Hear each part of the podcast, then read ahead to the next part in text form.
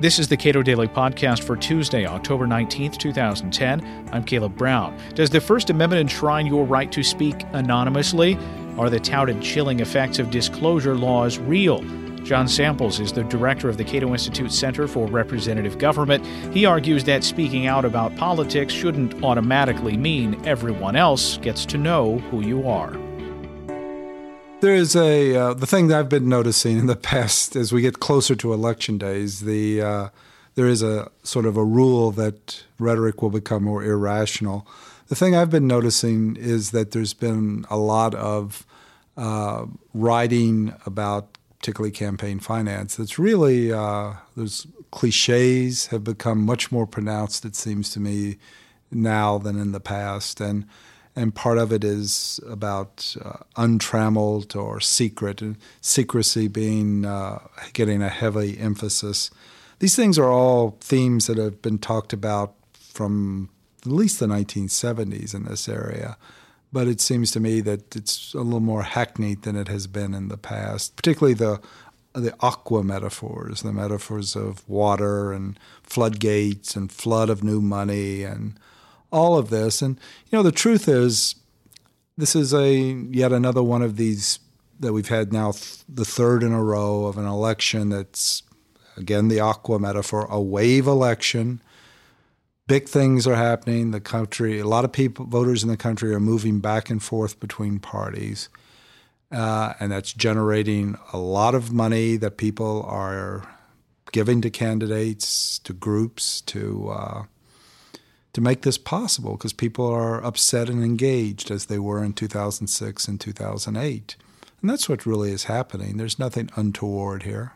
So much of the money to fund speech mm-hmm. is being given anonymously. Mm-hmm. That is, the groups do not have to disclose the names mm-hmm. of their donors. And this is brought up as objectionable. We don't know who these people are saying these things, mm-hmm. trying to influence elections. Now, Citizens United didn't say anything about uh, the inability of Congress to regulate foreign money. They said that Congress does have that, mm-hmm. retain that authority. But to the extent that we're talking about Americans who are secretly mm-hmm. giving money to influence elections, right. So what? Well... Uh, first of all, the, the Citizens United case uh, explicitly says, and prior court decisions have said, that Congress could require disclosure even of these kind of independent expenditures. Um, they have not. They've not been able to pass a bill. Uh, and I think it should be noted that a lot of people, and I'm probably among them, think they could have passed a very mild disclosure bill had they been willing to do that. But instead what they did was propose a bill that had draconian disclosure that was intended to stop people from spending money uh, and had prohibitions in it, uh, prohibitions on that really overturned Citizens United. So we shouldn't go with the notion that, you know, Congress is somehow shackled by the court and can't even uh, have any kind of disclosure. The fact is they propose a highly partisan bill designed to discourage speech by their opponents, but, and that's why they don't have it. But the principle here... The principle, yeah. ...is you're going to tell me that I can't give money anonymously to some group to right. speak publicly in a loud right. fashion right. in favor of an idea that I support or... Uh, opposing a candidate I don't like, or perhaps even supporting a candidate I do like. The base, that's the basic idea, and the idea is that the government can do that, force you to disclose at some level, even if you're not contributing in, to a campaign, because voters can gain – it's important to voters to know who is even just supporting speech. Uh, this has nothing to do with the parties or campaigns. That's the court rulings and the, the idea. Uh, now, clearly, the way this works out in practice, though, as uh, I, as I said uh, recently is both as the Koch family and George Soros from different sides of the political spectrum will tell you, uh, the reason to get people to disclose who are funding these kinds of election efforts is so you can just viciously set upon them and attack them and sort of question their motives and try to do whatever harm you can to their business and so on. So there's real um, cost to that. And while we sort of pretend that uh, in large measure this is about educating the public, and there's some of that that does go on. Some people do use it as a cue. Uh, in fact, in this electoral combat, the whole point is to try to raise the cost of contributing to people that uh, from on one side or the other of the debate.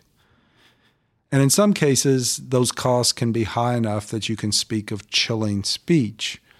Uh, with Soros, for example, it's interesting to me that Soros has set out, is setting out this uh, election. He's not really involved electorally. Uh, it may be because he believes that uh, his candidates or positions are not are going to do very poorly, and it would just be a waste of money. But I'm wondering if you know the he really wanted to go through it again uh, without the he also without George Bush being in power. He felt very strongly about Bush, uh, and without that, I'm not sure that he was willing to. to go through the abuse. Well, he is an investor, and a lot of the money that otherwise would have gone to campaigns from him has gone into think tanks and a lot of... It's gone into think tanks. He's, he's He says he's pursuing his philanthropic interest and various kinds of content. But again, uh, you do have to wonder about it. I mean, uh, he was, a, like as the Kochs have now been, or other people uh, associated with Karl Rove have been cast in the role of... Uh, Uber demon, right? Um, even for these, these people, pretty strong-willed people, but it's not pleasant. There have been cases of people through, because of disclosure laws, being harassed. Oh, yeah. Uh, and there was just a recent case about it in California. Mm-hmm. And this, it, it strikes me that that's not really part of the discussion when you talk about disclosure is... What is the likely response by people who don't like the things that are being said?